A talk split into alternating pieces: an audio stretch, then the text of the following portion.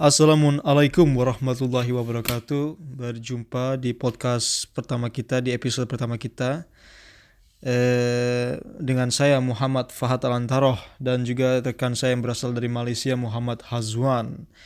Dia adalah seorang pelajar di Universitas Fatih Sultan Mehmet mengambil jurusan sejarah dan dia juga adalah termasuk salah satu pelajar andalan yang ada di Malaysia, yang ada di di, di Turki uh, untuk hubungan antara Turki dan Malaysia. Jadi uh, apa ada acara-acara berita-berita tentang Turki dia selalu menjadi penerjemah atau juga menjadi sumber utama informasi dari Turki sendiri. Dan juga sebagai sejarawan kita bisa banyak belajar tentang sejarah Utsmani, sejarah orang-orang Turki dan sejarah bangsa Malaysia, sejarah kenapa orang Indonesia dan Malaysia selalu berteguh gitu. ganyang Malaysia, oke? Okay? Kali ini kita tidak akan mengganyang Malaysia, tapi kita akan menggoyang Malaysia. oke, okay.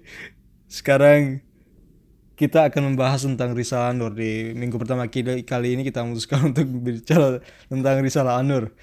Jadi kita sebenarnya nggak berdua saja di sini ada adiknya bernama Hazik yang belajar arsitek ars, ars, ars, arsitektur atau mimarlek di bahasa Turkinya. Jadi dia ketawa-ketawa itu dari jauh. Oke, kita mulai.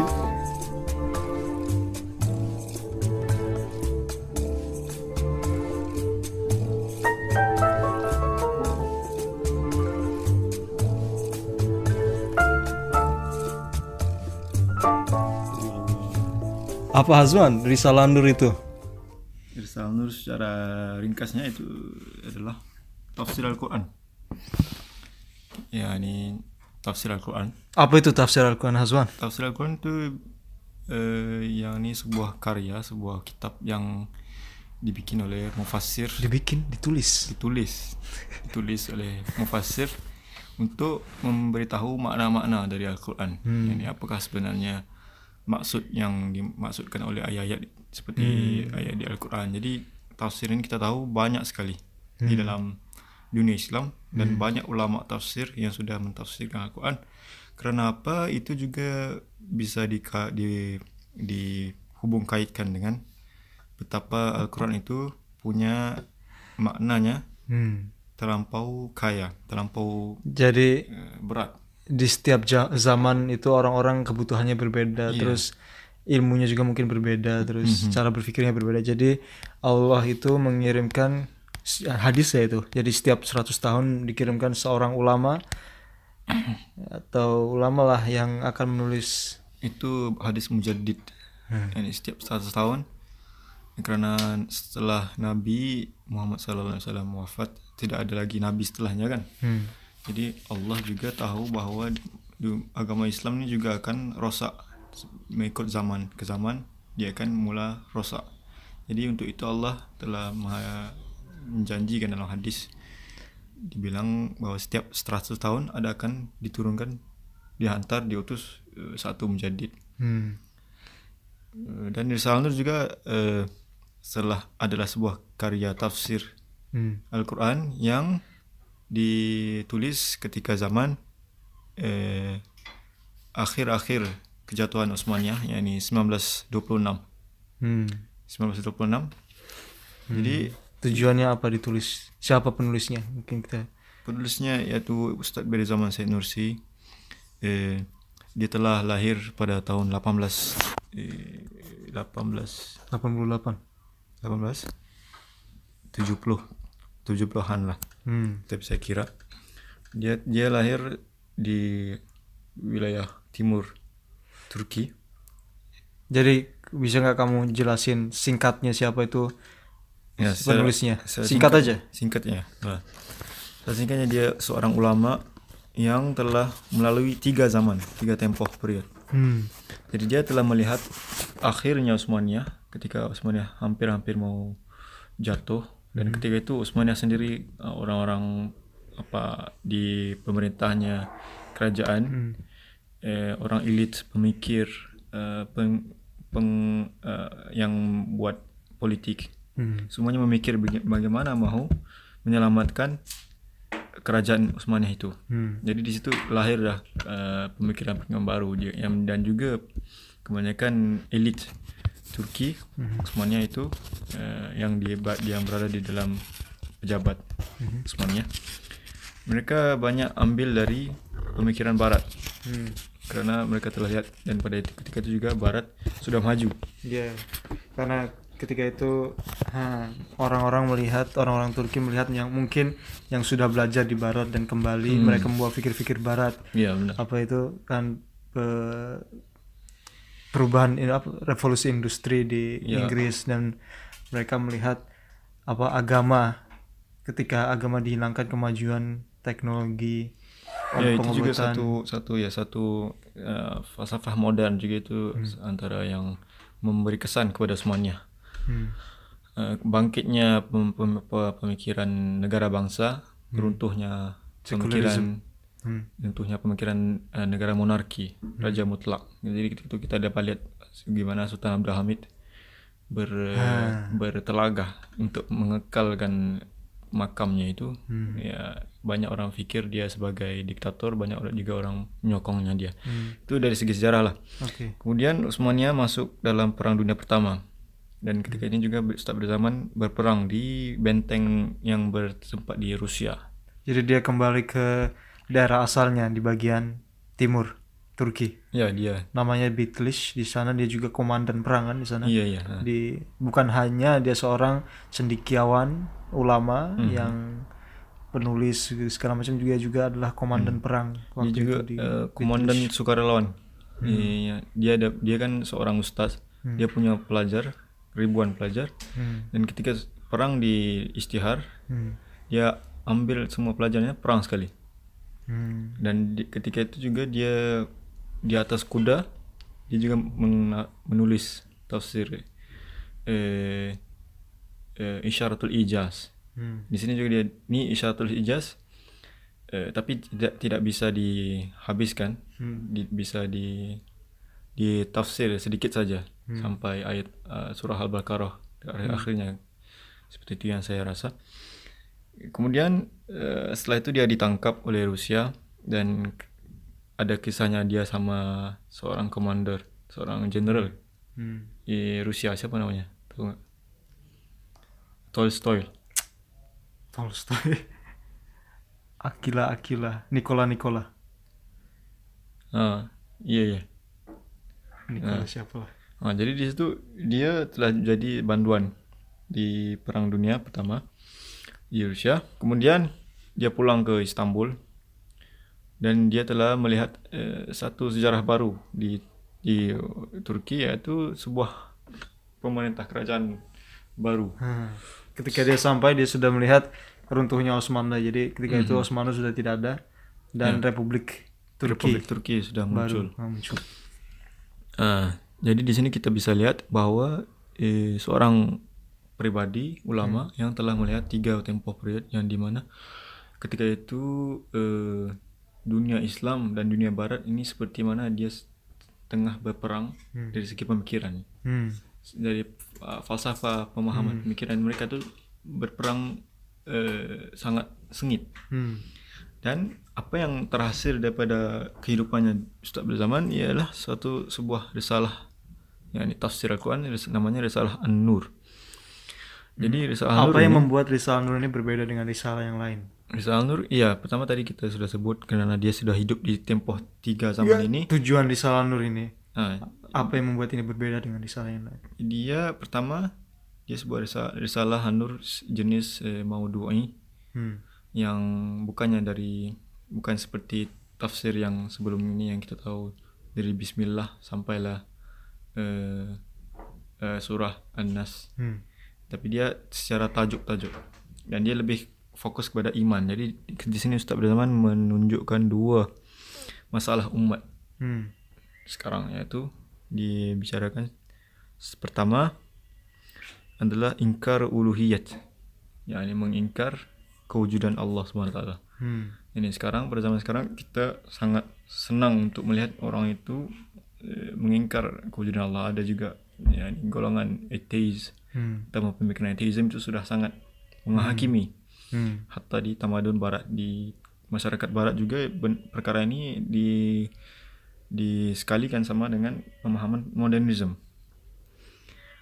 ingkar uliat jadi jadi eh, ini yang pertama Mhm. yang masa kedua yang kedua adalah ketik ini di masalah dalam umat Islam sendiri yaitu hmm. mm, orang Islam itu eh, dia walaupun dia tahu di Islam dia tahu dia belajar Islam dia belajar hukum fiqh semua. Tapi dalam dia walaupun dia tahu dia masih lagi memasuki eh, apa gejala dosa itu maksiat ataupun tujuh dosa besar. Eh, ini sebabnya adalah apa? Sebabnya karena nafsu sudah tidak mampu melihat eh, akibat. Yakni mereka bilang oke kita kita tahu kita akan eh, kalau kita bikin buat seperti ini kita akan masuk eh, neraka. Dosa besar termasuk dosa besar dan besar, ya. konsekuensinya neraka. Ya. tapi oke lah Ya. gitu maksudnya. Tapi ya karena ya jauh kan? Ya masih lama. neraka jahanam tuh jauh. Nah, jadi di- di- kita nanti bisa tobat segala macam. Ya, jadi gara-gara- disebabkan itu jadi masalah ini terlena. Masalah Ah, masalah utama manusia Islam. masalah iya masalah umat. Nah, lalu? I- iya jadi misalnya lu coba hmm. memberi solusi, memberi penyelesaian untuk masalah ini ya, kedua yang besar ini. Hmm. Dan banyak-banyak lagi masalah di yang jadi coba di- utama masih di sini tujuan utama dari Salanur ini adalah mengembalikan fitrah manusia kembali kepada jalannya yaitu mempercayai eh, percaya kepada Allah sebagai seorang yang yang mempercayai yang mempercayai Tuhan dan memegang erat perintah-perintahnya juga mengikuti aturannya dan juga tidak hanya me- mengimani keberadaan Allah karena dia lahir sebagai seorang Islam itu karena orang tuanya Islam atau apalah. Tapi juga dia mendapat itu mengetahui secara pasti. Maksudnya apa itu alasan-alasan kenapa kenapa harus Allah kenapa harus Islam kenapa kenapa kita harus sholat kenapa kita harus puasa. Mhm. jadi di sini Risal Nur ini banyak menjelaskan filosofi dari ibadah-ibadah yang kita lakukan, filosofi dari nama-nama Allah. Eh, apa benar itu misalnya eh, kenapa kita harus masuk neraka? Kalau memang Allah itu Maha Pengasih, Maha Penyayang, kenapa kita dimasukkan ke dalam neraka jahanam yang menyiksa kita selama-lamanya? Kalau memang Allah itu Maha Pengasih Penyayang, kenapa dia melakukan itu? Dan ini pertanyaan-pertanyaan ini yang banyak dipertanyakan di dunia barat sekarang gitu kan. Dunia Islam juga. Iya dunia Islam ini masalah yang sangat inilah yang sebenarnya sangat besar tapi kita tidak tidak me, apa Menemui jawaban yang tepat. dan juga kita tidak terlalu fokus kepada ini masalah-masalah ini Mhm. karena eh, tap- di sekarang ini di dunia barat bukan hanya di dunia barat di di orang-orang Islam juga di Turki termasuk ini masalah ini sangat diperdebatkan lah. Kenapa kita harus sholat? Apakah Tuhan butuh kita?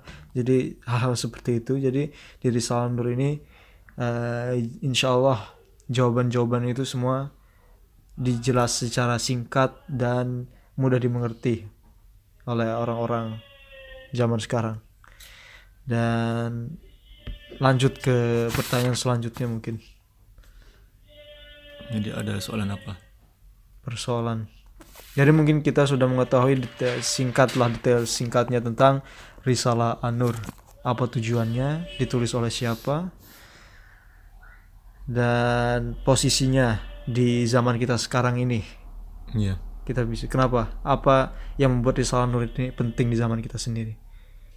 Ya pertama kita lihat sendiri dia di sini ya, saya ada catat eh, empat empat tujuan utamanya. Pertama adalah karena dia Ustadz berzaman dan eh, Turki Utsmaniyah itu berjiran. Jiran apa? jiran Ber eh, tetangga. Hah, Tetangganya adalah negara jiran Ramadan. jiran Iya. Malaysia temadannya barat. Hah, Jadi pertama ialah dalam salam ini mengandungi eh, jawaban-jawaban yang menghancurkan kesan-kesan buruk daripada eh, pemikiran-pemikiran yang menghancurkan eh, menghancurkan yaitu asas-asas Islam Hmm.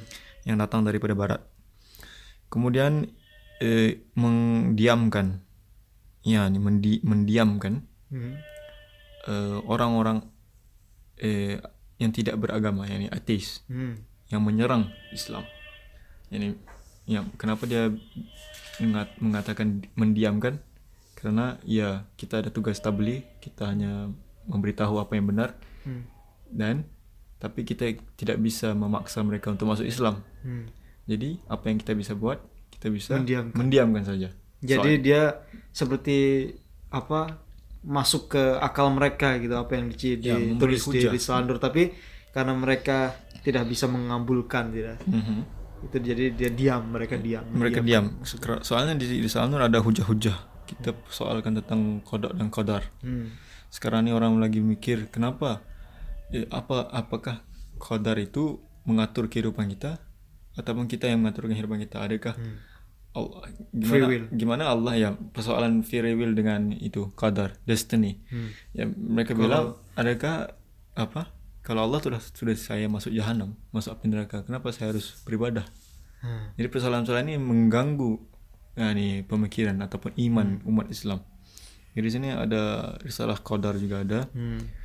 Eh, kemudian mem men eh, refresh apa refresh memperbarui Hmm. memperbarui hubungan orang Islam dengan Quran dan Sunnah Hmm. ini memperkukuhkan semula asas-asas eh, pertama dia membenarkan dia memberi hujah kepada enam rukun iman itu Hmm. kewujudan Allah Hmm. Allah eh, membuktikan kewujudan malaikat eh, mem- mem- membuktikan bahwa Al-Quran itu kalamullah Hmm. membuktikan kenabian Hmm. yang membenarkan pemahaman qadar dan qadar Hmm. dan akhir sekali apa dia rukun iman Hmm. apa rukun iman rukun iman yang ke keenam kodar dan kodar ah, hari akhir ah hari kiamat ya hari kiamat dan hari kiamat hari hasyr ya ni. Risalah Nur ditulis pada 1926 Mhm. dan dia telah disiapkan selama 23 tahun Hmm. dan risalah pertamanya adalah risalah hasyir risalah hari kebangkitan Hmm. bagaimana ustaz membuktikan hari kebangkitan itu logik Hmm. yani ada itu maksudnya bisa ada soalnya ketika zaman eh, pertengahan ada be- ada ulama yang mengatakan persoalan hasyar ini tidak boleh dibuktikan dengan akal. Hmm. dia hanya bo- boleh dibuktikan dengan nak, nak nakli. Nakli maksudnya kalau Quran sudah bicara kayak gitu Ya, begitu. ya maksudnya begitu. Hmm. iman itu iman gitu. Jadi dari segi akalnya mereka tidak bisa ini bisa counter attack. Hmm. kayaknya seperti itu. Tapi Ustaz Abdurrahman telah mengeluarkan risalah hasyir dan sehingga mendiamkan Hmm. para para ateis itu namanya kalimat ke-10 Oke, jadi mungkin di Indonesia dan Malaysia eh, persoalan tentang ateisme itu memang tidak terlalu besar seperti yang terjadi di bagian Eropa dan bagian Barat dunia. Mhm. Eh, Kalau di kita lihat sekarang eh, semua ini tentang sains tentang inilah Mhm. dan orang-orang yang orang-orang sains itu mereka kebanyakan tidak percaya Tuhan karena mereka melihat Tuhan itu tidak apa masuk akal Mhm. Karena ya begitu. Jadi dan dan memang kita berada di posisi yang sangat susah itu sebagai manusia umat Islam. Bukan hanya masalah yang kita punya di dalam sendiri. Dia di mana man- orang-orang Islam sendiri dia menjadi karap Mhm. apa kehilangan apa namanya eh jati diri. bukan jati diri apa namanya eh. akhlak. Iya mhm. Ya, masalah-masalah seperti itu kenapa mereka orang yang tidak sholat terus ya, permasalahan antara keluarga dan walaupun mereka percaya kepada Allah kenapa tidak tidak beribadah tapi di luar di luar sendiri ada pertanyaan-pertanyaan atau tekanan-tekanan dari orang-orang yang tidak beragama kenapa harus percaya kepada Allah kepada ya, di zaman sekarang ini pokoknya tentang itulah kebanyakan. Iya. Jadi di sini insya Allah di Salander kita bisa me- me- belajar banyak. Dan pertanyaan-pertanyaan yang tidak terjawab yang ada di kepala kita bisa terjawab atas izin Allah. Jadi kita mungkin mulai langsung ke materi pertama dari Pertama, udah mau mulai. ya Bisa ya? bisa. Bisa.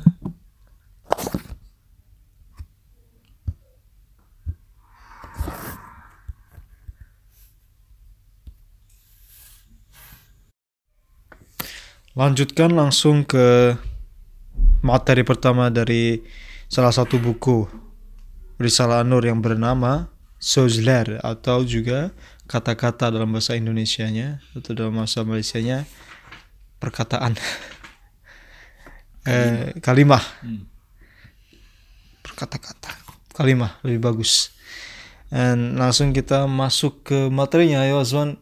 Kali ini kita akan membahas tentang Bismillah Bismillah. ya. dan kita cara pembahasannya mungkin lebih sedikit unik jadi salah satu dari kita akan membaca bagian dari Risa Nur itu dan kemudian kita akan menjelaskan apa maksud yang apa yang diinginkan dari jumlah-jumlah kalimah-kalimah itu. Kita mulai. Hmm. Jadi Bismillahirrahmanirrahim. Eh, kalimat pertama Deket dong. kalimat pertama kita eh, kalimat pertama ya ini risalah pertama eh, dalam risalah nur adalah kalimat pertama Bismillah kita nafsirkan kalimat Bismillah Bismillah ialah permulaan setiap kebaikan Jadi di sini kan Bismillah. Mhm. Jadi kalau kita ketika itu masih kecil, gua ingat ketika gua masih kecil dulu, Mhm. Ya Bismillah.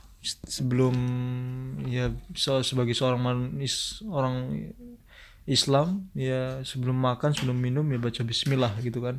Mhm. gitu aja gitu kayaknya. Ya Bismillah dari dari dunia kita kebanyakannya bicara tentang hukumnya. Di mana dia bagaimana kita harus baca hukumnya. Kalau dibaca di sini bagaimana? Eh suara kecilan ah dekat sedikit nah Ah, di sini ada tulis. Suara gede dikitnya apa? Iya gede gede gede.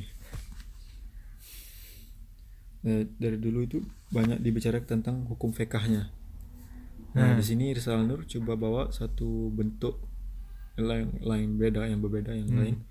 Bismillah itu dibicarakan dengan satu kita bilang apa? Tafakur. Ya dari segi tafakurnya. Ngerti gak? hmm. Nah, jadi dia bilang di sini Bismillah ialah permulaan bagi setiap kebaikan. Maksudnya Bismillah bukanlah bagi eh, permulaan bagi setiap perkara, Hmm. tapi adalah hanya bagi setiap kebaikan. jadi kita nggak bisa misalnya mau mencuri Iya nggak bisa. tapi mencuri untuk kebaikan Itu juga salah. mencuri uang misalnya dari para kerap koruptor untuk itu, itu Bismillah ya Allah aku akan membagikan uang-uang ini kepada fakir miskin walaupun ini pencurian tapi insya Allah halal Bismillah Hmm. nggak bisa Tidak boleh kalau kalau kita mau ngomong Bismillah itu kita kita sendiri ketawa. kita sendiri tertawa. maksudnya Maksudnya tidak masuk. Hah. Jadi kalau ada itu benar-benar kebaikan, kalau kita baca Bismillah ya masuk. Atau kita mau isap rokok ah, hmm. Bismillah. Gak bisa. tapi bagus berarti bisa. ya Hmm? orang mau bisa hisap rokok baca Bismillah berarti dia orang yang religius mungkin dengan begitu dapat hidayah Dan ya seperti Hmm. mau sholat mau menikah misalnya mau melamar wanita eh, Bismillah. Bisa, sebab itu kerja baik sebaik Ya. demi Allah demi Allah. Kerja kebaikan jadi permulaannya adalah Bismillah. Jadi Tapi melamar wanita yang sudah punya suami? Astagfirullah. itu curang apa namanya? Berarti tidak baik. Nice. Ya, jadi kita paham. Mulai. Eh, jadi Ustaz pun bermula dengan tafsir Bismillah. Ketahuilah wahai nafsuku sebagaimana kalimah yang diberkati ini menjadi syiar Islam. Yani Bismillah ini sebagai syiar Islam, tanda Islam. Ketika mana orang berkata Bismillah, kita lihat oh ini orang ini beragama Islam, dia orang Muslim. Jadi dia tanda, alamat kepada Islam. Jadi dia juga satu syiar. Syiar ini adalah satu benda yang tidak boleh di eh, padam, tidak boleh digantikan dengan apa-apa yang berbeda. Syiar Islam. Syiar Islam ni yang mempunyai tempat tinggi dalam Islam maksudnya. Dia juga merupakan Eh, hmm? pelan-pelan bacanya. Nah, ia juga merupakan wirid lidah semua makhluk melalui lisan hal bahasa tubuh mereka. Maksudnya Bismillah juga adalah eh, wirid wirid tahu kan? Ya nih zikir seperti Jadi di situ Tasbihan. Ustadz bilang setiap makhluk makhluk ini bisa apa aja dunia, atom, Mhm. semua yang diciptakan Allah itu kan makhluk. Mhm. Setiap makhluk berbicara Bismillah. Hmm. Nah, dia bilang Tapi seperti bukan itu. dengan bukan dengan Tapi dengan bukan seperti kita Bismillahirrahmanirrahim, tapi dengan cara mereka sendiri sebagai makhluk itu punya mereka punya bahasa sendiri lah. hmm. Nah, yang di sini Ustadz bilang lisanul hal Hmm. bahasa bahasa tubuhnya. hmm, Contoh kalau Fahad lapar tapi Fahad nggak bisa bicara. Fahad bikin apa? Ya bikin muka kelaparan, muka mau makan gitu kan. Ini, ini maksudnya lisanul hal. hmm, Dan makhluk juga ada lisanul halnya. hmm, Contohnya eh sebuah pokok dia mau mengeluarkan apa? Mengeluarkan sebuah buah. hmm, Tapi kayu itu kan pokok itu kayu. Akarnya harus tembus tanah untuk mencari air hmm, dan daunnya harus pergi untuk mendapatkan matahari. hmm, Ngerti kan? Mhm. Tapi akar kayu itu lebih lemah daripada batu, daripada tanah. hmm. Ngerti ya? Oke, kita bisa mengertinya lebih lanjut kalau kita masuk lagi ke ini materi. Iya ya. dan Bismillah itu adalah sebuah kekuatan yang sangat besar dan tidak akan luak, tidak akan habis Hmm. dan sesuatu keberkatan yang sangat banyak dan tidak akan habis. Gue lihat juga. Hmm, coba lihat. Nah. Jadi Jadi di sini ada beberapa poin yang Ustadz bilang Bismillah adalah permulaan setiap kebaikan. Poin pertama. Hmm. Poin kedua dia juga adalah sebagai apa ini?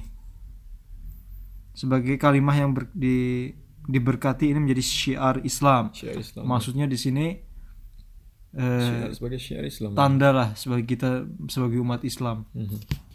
Misalnya Syiar kalau Islam, Is- Islam tuh. Dia menunjukkan kepada Islam. kalau Islam itu ada inilah mungkin pakai celana wanitanya pakai jilbab gitu. Hmm, itu Jadi juga syiar. jilbab itu menandakan wanita itu Islam. Jadi Bismillah juga, ini adalah. azan. Hmm. Azan itu juga syiar. Hmm. Ya juga menunjukkan wirid lidah, oke. Dan juga engkau memahami beberapa betapa Bismillah itu suatu kekuatan. Berarti Bismillah adalah sumber kekuatan dan juga sumber keberkatan yang tidak akan habis. Maka renungi dan dengarilah hikayat per- perumpamaan yang yang ringkas ini. Mhm. Jadi lanjut. Jadi eh, dalam risalah Nur dia ada konsep pertama dia bagi ayat hukum, Mhm. kemudian hukum ini untuk menjelaskan hukum ini dia akan bagi satu analogi, kisah, misal, cerita. Dan setelah cerita ini mereka akan Hmm. mengasukkan kepada hakikat apa sebenarnya yang dimasukkan. Jadi sekarang kita masuk bagian analoginya. Nah, analogi. Jadi di untuk bagaimana kita bisa mengerti apa itu argumen yang dibawa oleh Ris- Risalah Nur tentang Bismillah. Di sini Ustadz memberikan analogi atau cerita sebagai bagi baga, eh, sebagaimana agar kita bisa mengerti maksudnya. Dan di sini di kalimah di bagian sozler atau kalimah-kalimah buku kalimah-kalimah ini sembilan di sembilan poinnya Ustadz juga memberikan berbagai macam analogi untuk mengetahui poin-poin pentingnya. Tapi hanya di sembilan ini, sembilan sembilan kalimah. Di kalimah-kalimah ini ada beberapa ada 23 kalimah-kalimah kan. Mhm. Nah kita berada di kalimah pertama sampai ke kalimah sembilan selalu diberi analogi-analogi. Setelah itu tidak ada analogi. Setelah itu ininya berat, lebih berat Ya, konunya apa topiknya ya, lebih berat. bergantung Jadi topik, ya. di sini kalimat pertamanya ada termasuk kalimat yang apa termasuk topik yang mudah untuk dimengerti. dan juga eh, topik asas, Hmm. topik asas. Ya, ada level-levelnya. Nah, Jadi sebelum kita mengerti ke level 23 kalimat-kalimat 23 kita harus mengerti dulu apa maksudnya kalimat Iya. pertama. Dan di sini juga kita bisa belajar macam-macam kaidah bagaimana Rasulullah menceritakan hukum-hukum hakikat itu. Hmm. Kita masuk secara, analoginya secara laju ya. Oke, langsung. Ya.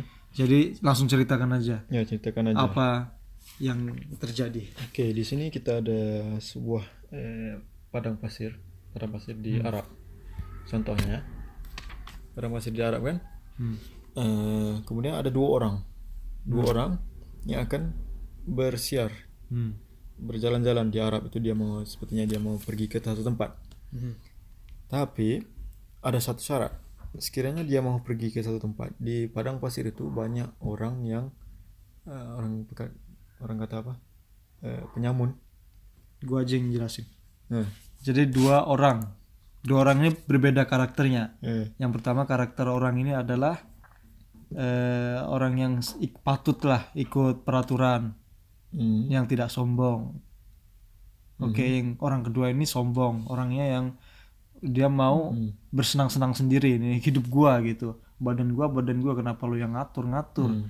Hidup hidup gua, siapa lo gitu. Iya sabar. Nah, yang yang Ntar dalam jadi i- enggak karakternya begini orang dua ini. Terus kita cerita pada pasir dulu. nah iya dia masuk ke padang pasir. Nah, Jadi di padang pasir itu eh, apa?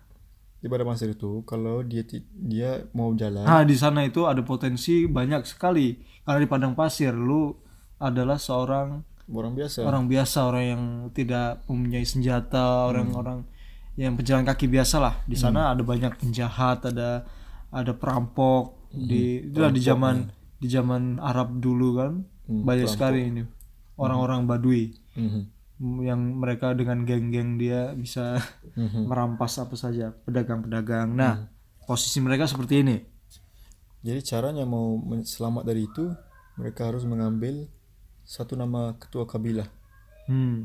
yang agar bernaung di bawah perlindungannya. Ya, ini selamat daripada perampok-perampok itu penjahat-penjahat itu Hmm. untuk sampai ke tempatnya. Jadi di padang pasir ini ada seorang rajanya mungkin atau ketua kabilah-kabilah ini yang ternama yang ditakutin. Mhm. Jadi bagaimana mereka bisa terselamat ini terselamatkan dari para perampok-perampok ini atau sesuatu yang pot- mempunyai potensial untuk me- mencelakakan mereka ini mereka harus eh, mengenal atau membawa nama itu. Misalnya mereka bertemu dengan seorang penunggang kuda. Siapa kamu? Aku berjalan di sini atas nama raja atau ketua ini Mhm. ketua Erdogan. Orang-orang kenal Erdogan kan? Oh yaudah yuk yuk datang. Kita punya teh kita punya ini makanan atau apa itu. Jadi hidup dia menjadi lebih ringan di padang pasir itu karena eh, dia tahu dia berjalan atas nama ini ketuanya ketua itu, nah. Iya. dan semua orang karena takut dengan orang itu dan daerah itu adalah milik ketua ini jadi orang yang pertama itu yang mengikuti peraturan itu dia mendapatkan sambutan yang sangat luar biasa atau juga hidup dia menjadi lebih ten inilah mudah di sana itu di padang pasir itu sedangkan yang sombong ini karena dia tidak tahu siapa itu ketuanya bayangkan kalau misalnya kita datang ke daerah padang pasir kita nggak tahu apa-apa kita nggak tahu ketuanya di situ datang terjadilah hal-hal buruk gitu Mhm. perampok nggak ada yang menolong kita karena kita juga tidak tahu siapa mereka mereka juga tidak tahu siapa kita Mhm. jadi orang yang sombong ini orang kedua ini hidupnya susah Ya. selalu mengemis Mhm. tidak ada yang membantu pokoknya menjadi susah lah Jadi sifat yang orang pertama itu adalah sifat tawaduk. hmm, jadi cerita ini Mhm.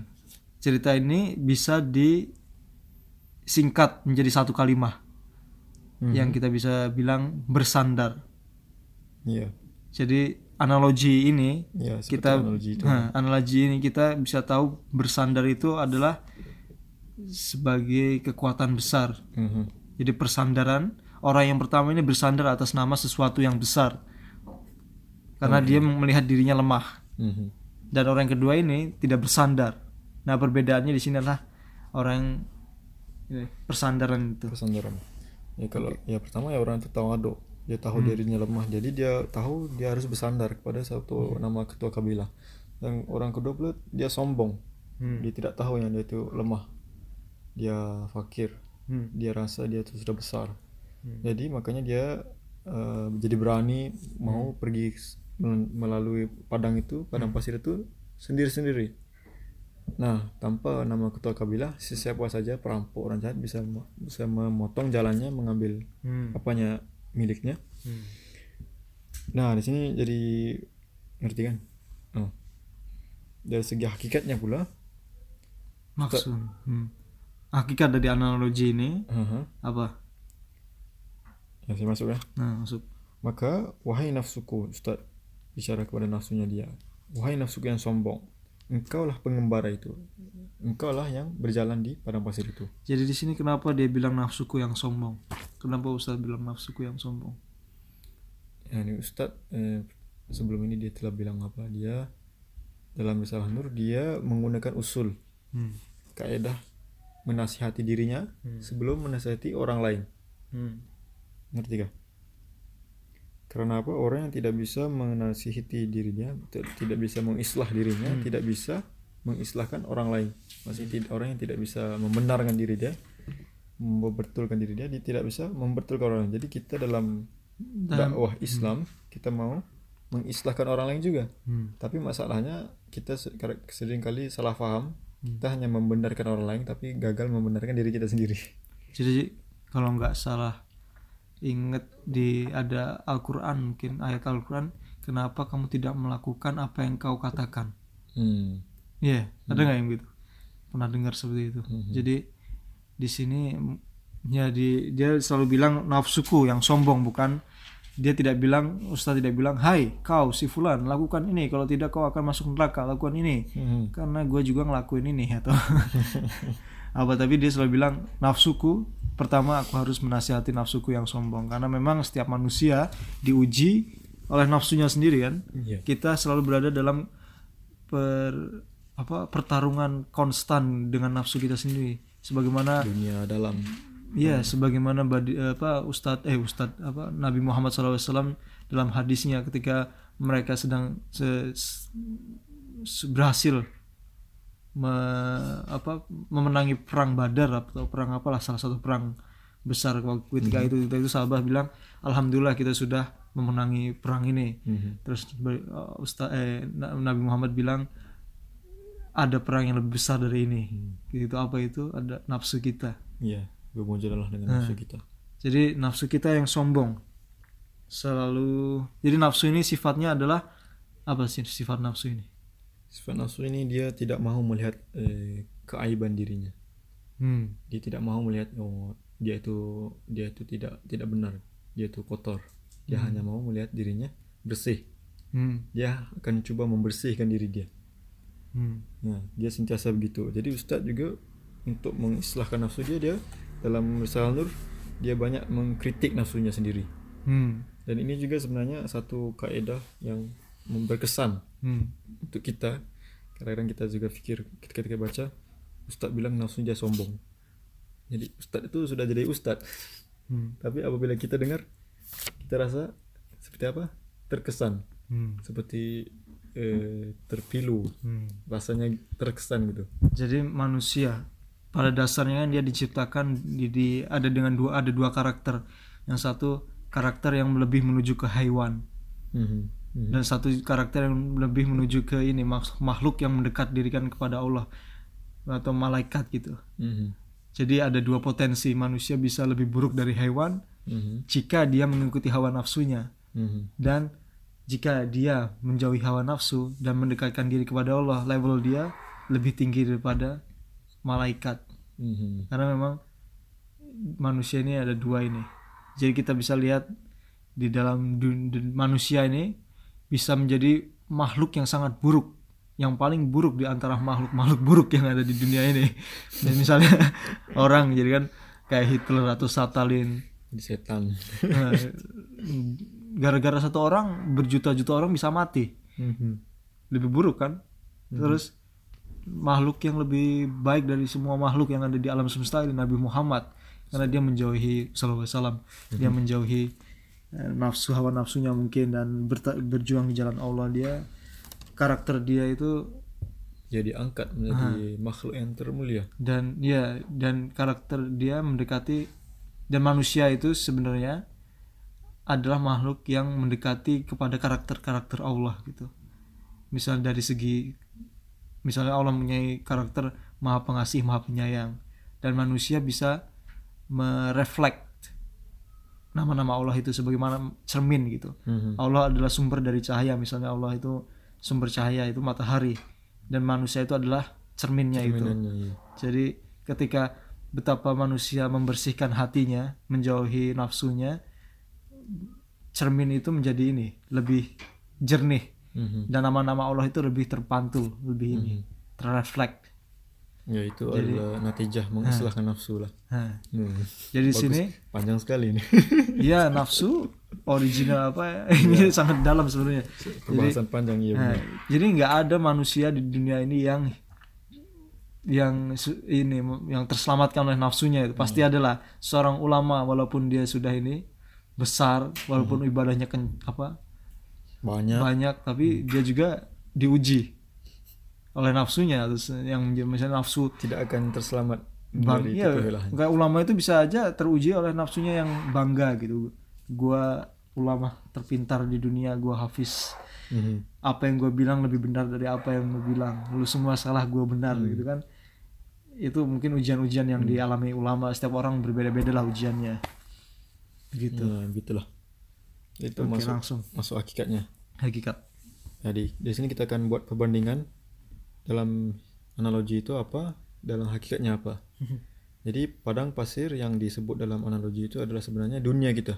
Hmm. dunia kita sebenarnya ibarat padang pasir. Hmm. kita tidak tahu siapa yang akan serang kita siapa yang akan bantu kita siapa yang akan tolong siapa yang akan jaga kita. Kita tidak tahu. Di padang pasir itu tidak ada garansi Hmm. jadi baratnya padang pasir itu adalah dunia yang kita hidupi. Kita hidup ini ya. Dan manusia pula ada dua sifat hmm. satu dia ada kelemahan dan kefakiran yang tiada sempadan. Hmm. dan kedua adalah musuh dan hajat yang tiada akhiran tiada berakhiran. Boleh cerita sikit? Fakir. Jadi dia di sini menekankan manusia itu punya dua karakter. Hmm. fakir dan apa? Lemah. Lemah. Lemah dan fakir. Dan musuh dan musuhnya hajat yang banyak. kebutuhannya musuhnya banyak. Hmm. Pertama dia eh, terhadap hajatnya Hmm. dia itu fakir. Untuk kita ada hajat kita ada banyak hajat. Hmm. kalau kita bisa buat satu buku buku itu akan habis hajat kita. Setelah kita eh, habis universitas kita mau apa? Mau cari kerja ataupun mau sambung eh, master. Setelah itu apa? Mau menikah. Setelah itu apa? Mau bikin mau bikin keluarga. Setelah itu apa? Eh, Jadi- mau rumah. Tidak ada habis itu Jadi manusia itu selalu menginginkan apa yang mereka sudah dapatkan itu tidak pernah kenyang. tidak akan habis iya Jadi seperti ada black hole di dalam hati kita. Black hole itu kan Hmm. menghisap apa aja yang di depan tuh tanpa habis kan. nggak kenyang-kenyang gitu. Ya seperti itu manusia. kalau mau- Diciptakan seperti itu. kalau Lu punya mobil Ferrari, lu pingin mobil Ferrari 2, Ferrari 3, iPhone 5, iPhone 10. Ada ada satu kata-kata kalau diberi satu gunung emas mereka mau yang satu lagi. Yang keduanya. Itu sifat manusia yang Sifat tidak bisa dipungkiri gitu pokoknya. Dari segi itu kita adalah fakir karena memang kita tidak pernah kenyang. Fakir kita tidak pernah kita ada hajat tapi kita tidak bisa mencapainya. Nah, susah mencapainya. Kita tangan kita sepanjang itu sepanjang itulah kita bisa usaha. Hmm. mendapatkannya. Paham ya? Kita ada hajat yang banyak tapi kekuatan kita tidak ada. Nah, untuk mencapainya untuk merealisasikan hajat itu susah. Hmm. kadang-kadang itu di luar kontrol kita. Untuk makan sepiring nasi juga sepinggan nasi juga. Hmm. untuk dia nasi itu sampai ke kita Hmm. kita perlukan kepada sebuah ladang beras ladang padi. Jadi nah, nah, ngerti gak ladang padi yang mau keluar yang mengeluarkan yang membantu ya hasil padi beras itu adalah matahari tanah Jadi, itu semua di luar kontrol kita jadi orang kaya pun orang yang terkaya di dunia kalau misalnya matahari hilang dari alam semesta ini dia akan menjadi orang yang termiskin karena apa gunanya uang itu kalau tidak ada Bukan matahari Orang, orang miskin, orang kaya juga hancur ya. Iya, ada jadi matahari. tidak ada matahari, makanan tidak bisa dibeli karena tidak ada makanan. Jadi untuk hidupnya seorang manusia itu membutuhkan suatu sistem alam semesta yang tak terbatas ini, yang punya koneksi satu sama lainnya yang tak terbatas Hmm. untuk bekerja dalam sistem yang sangat sempurna agar manusia bisa memakan satu butir padi. Jadi untuk satu butir padi ini Hmm. tumbuhnya satu butir padi ini membutuhkan sistem alam semesta yang sangat apa Vast. sempurna Ya. Menyeluruhi. menyeluruhi jadi betapa miskinnya gitu gitu kan Dan kedua sifat kita adalah lemah terhadap musuh kita. Musuh kita Hmm. bisa bisa ber- yang tidak ada akhirnya. Kita, kita ada musuh yang terlampau banyak. Hmm. Bahkan dalam badan kita ini pun bisa jadi musuh. Kita tidak bisa mengawal jantung kita hmm. berdegup. Kita bisa, kita nggak bisa kawal Hmm. dalam badan kita. Kalau kita makan makanan, kita nggak bisa atur Hmm. ini banyak ini masuk ke masuk ini protein ini masuk Hmm. ke ini vitamin ini masuk ke sini. Kita tidak bisa kontrol. kita lemah lah Iya. Fitrat kita memang manusia itu lemah Mhm. sekuat kuat apanya sekuat kuat apa pun kita sebagai manusia misalnya orang yang terkuat di dunia kalau dia makan sesuatu dan sesuatu itu terkontima, terkontaminasi si- virus virus Mhm. dia akan terjangkit penyakit penyakit Mhm. Apalah yang itu yang dengan karena virus itu dia juga menjadi jadi kena punya cancer atau apa kayak kanker dia jadi meninggal. Ada istilah apa? Kata-kata mungkin saat sejarah virus itu bisa menjatuhkan manusia ke atas kasurnya katilnya. Yang, se- yang sekecil zarah itu Hmm. bisa menjatuhkan manusia. Ngerti ya? Ya, dalam dunia kita kita pikir orang yang besar orang yang lebih kuat dari kita bisa menjatuhkan kita. Tapi tidak dalam dunia ini sekecil zarah itu bisa aja bisa menjatuhkan sesuatu yang tidak bisa dilihat dengan mata telanjang dapat membunuh manusia yang dan kita tahu ke- keadaan kita tahu kewujudan zarah itu juga lambat. Kita baru tahu baru zaman zaman modern ini juga. Hmm. dahulu mereka nggak tahu. Iya. kita nggak tahu. Kemudian ya justru kita sebagai manusia di dunia ini perlu memegang satu nama. Hmm. nama ketua Sandaran. kabilah. Ya bersandar kepada satu nama. Dan ketua kabilah itu harus menguasai seluruh dunia. Hmm. karena apa? Hanya hanya dengan namanya saja kita boleh melalui segala apa yang cabaran di dunia ini. Hmm. oleh yang demikian ambillah nama Al-Malik pemilik yang abadi dan Al-Hakim penguasa yang azali. Bagi padang pasir ini agar engkau terselamat daripada mengemis di hadapan seluruh alam semesta dan menggigil menghadapi tiap-tiap kejadian. Jadi dari analogi itu kita bisa mengerti dari hakikat juga yang telah dijelaskan kalau kita adalah pengembara itu yang berada di padang pasir ini atau dunia yang kita bisa disebut padang pasir dan kita melihat diri kita sendiri adalah lemah dan miskin. Kita sudah jelaskan tadi. Mhm. Lemah dan miskin diri kita ini. Dan kita tidak bisa pungkiri itu. Manusia lemah dan miskin. Dan kita melihat banyak orang yang inilah banyak yang ya manusia hidup manusia itu tidak tidak inilah Mhm. tidak gampang menjadi manusia itu. Banyak yang harus dihadapi sebagai Banyak seorang masalah- masalahnya. masalahnya banyak banget. Jadi mau apa harus lulus harus menikah harus mendapatkan uang harus membayar hutang. Punya kereta. Ah terus setelah itu oh penyakit ini penyakit itu masuk angin. Mau pergi ke dokter tak ada obat tak, tak ada uang. Harus ada insurance. Banyak sekali man iyalah. Mending gua jadi semut tapi di sini Ustadz menjelaskan kalau kita nggak ada cara lain gitu. Mhm. kalau kita ingin hidup Mhm. apa sebagaimana semestinya itu harus mengambil sebuah nama nama yang menguasai seluruh alam semesta ini. Mhm. yaitu Allah gitu. Jadi apa pun yang kita harus lakukan tuh ya kita harus mengucapkan Bismillah ya. atas nama Allah dengan tujuan yang baik untuk Allah gitu untuk kebaikan. Karena tanpa itu kalau kita hidup tanpa Allah misalnya hidup hanya seperti hewan lah kita nggak ada ininya nggak ada apa hidup kita juga susah terus nggak ada hasil akhirnya juga sia-sia gitu hidup kita di dunia Jadi di sini kita baru jelaskan uh, poin pertama yaitu Bismillah itu sebagai kekuatan dan keberkatan. Hmm. Ya banyak lagi yang kita sudah sebut. Hmm. Setelah ini uh, masuk tentang lanjutin. uh, lisanul hal hewan-hewan. Kalimat ini adalah khasanah yang begitu ber- berkat sehingga dengan kelemahan dan kefakiranmu tidak ada akhirnya. Iya, kita baca akhirnya. ya. Kalimah ini ialah khazanah yang begitu berkat sehingga dengannya kelemahan dan kefikiranmu yang tiada akhiran itu mengikat engkau kepada rahmat dan kudrat Hmm. yang tiada akhiran. Lantas kelemahan dan kefakiran itu menjadi pemberi syafaat yang paling makbul di sisi Al-Quran, di sisi di sisi di sisi Al-Qadir dan Ar-Rahim. Nah, Ya, Kita jadi di sini jelaskan. Hmm.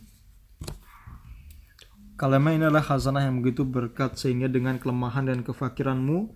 Jadi kita mengetahui dari poin tadi kalau kita ini adalah makhluk yang lemah. Kelemahan kita tiada batas, kefakiran, kemiskinan kita tidak ada batas.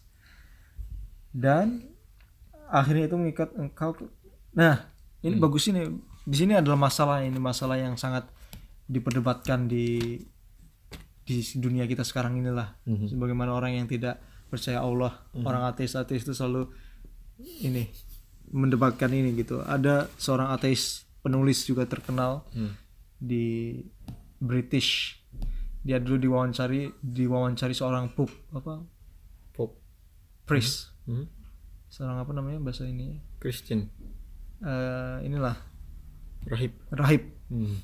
Kalau memang au- Tuhan itu ada lalu kau bertatap muka dengannya apa yang kau akan bicarakan pertama kali kepada Tuhan? Terus dia bilang kalau memang Tuhan ada dia adalah makhluk yang sangat kejam monster dari segala monster.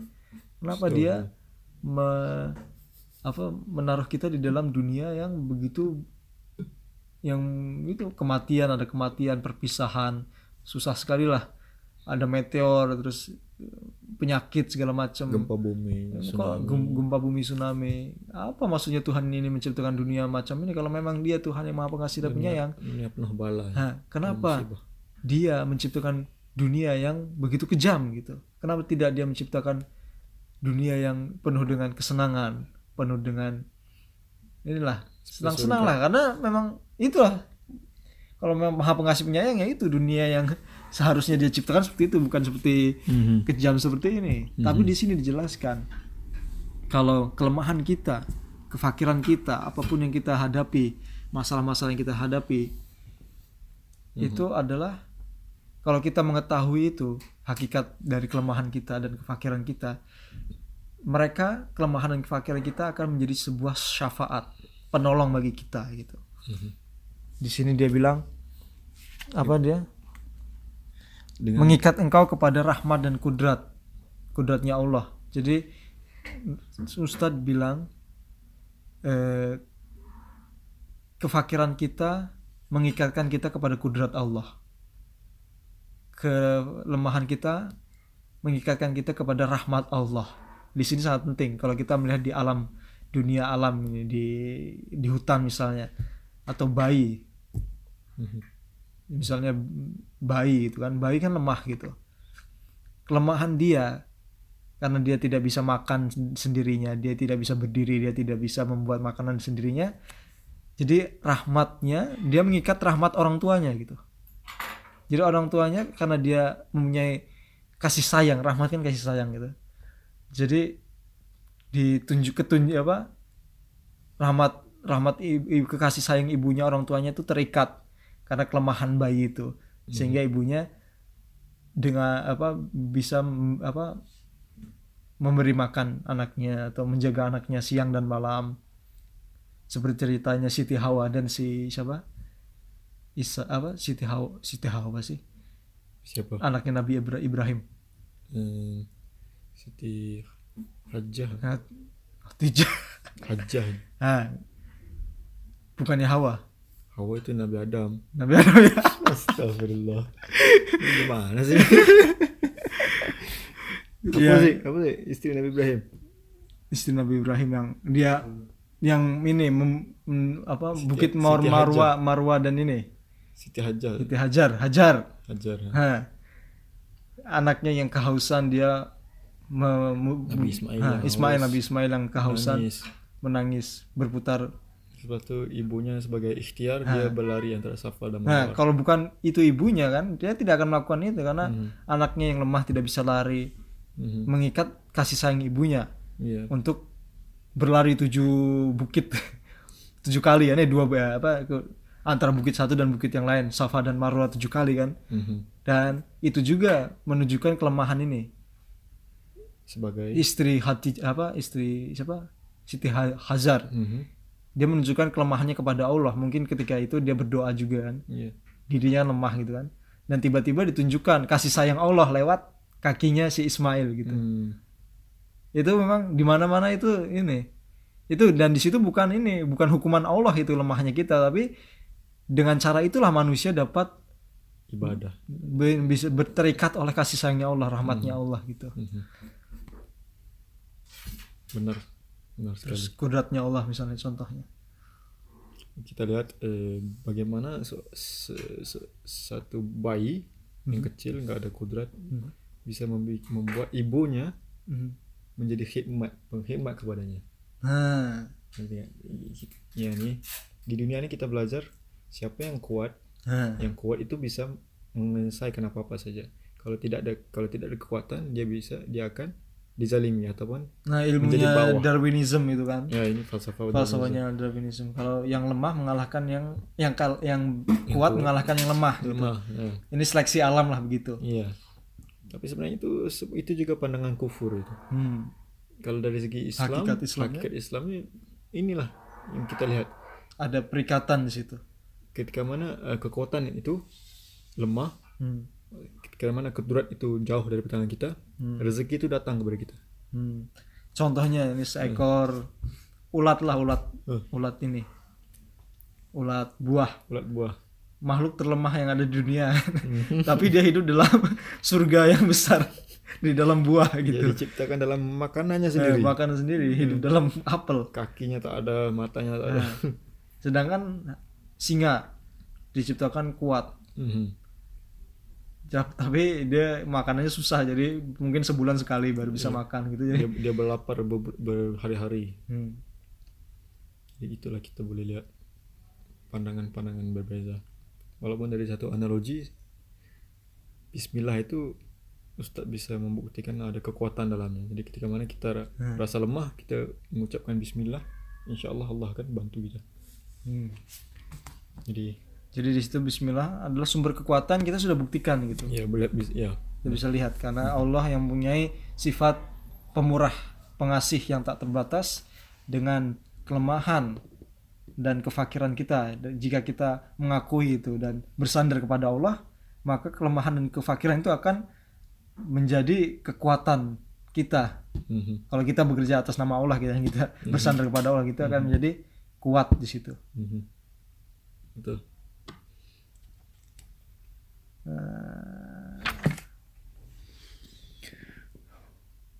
jadi sekarang jadi ini ada contoh se, se- seorang ini Mhm. seorang askar seorang tentara Biarin. seorang tentara itu kan misalnya kita melihat tentara di jalan Mhm. walaupun satu orang tentara dia bisa ini mengatur. Mengatur orang-orang yang ada di jalan itu mungkin. Segitu- sebuah tentara masuk ke daerah desa. Dan tentara itu menyuruh seorang orang orang-orang yang di desa itu untuk kumpul di suatu tempat gitu. Mhm. Mhm. nggak mungkin orang-orang desa itu menolak kan? Kenapa dia tidak menolak? Mereka tidak menolak karena tentara ini bergerak bukan atas dirinya tapi atas nama nama ketuanya nama ini nama presiden di situ nama negara itu konstitusi yang lebih besar dari dia. Mhm. dia tidak bergerak sendiri itu karena semaunya dia tidak. Dia datang dia bilang Erdogan menyuruh kalian untuk berkumpul di lapangan. Semua orang akan datang ke sana. Ya jadi analogi ini memang sangat ini masuk akal di sini. Jadi kita dia bilang di sini kan kita ada seorang tentara lebih baik bagi kita untuk bergerak atas nama Allah oke di situ aja Iya bagus. Iya. Mungkin kita bisa inilah Sambung lagi lah nanti. Sambung nanti sambung lagi adalah besok kedua. episode kedua. Kalau kita hidup.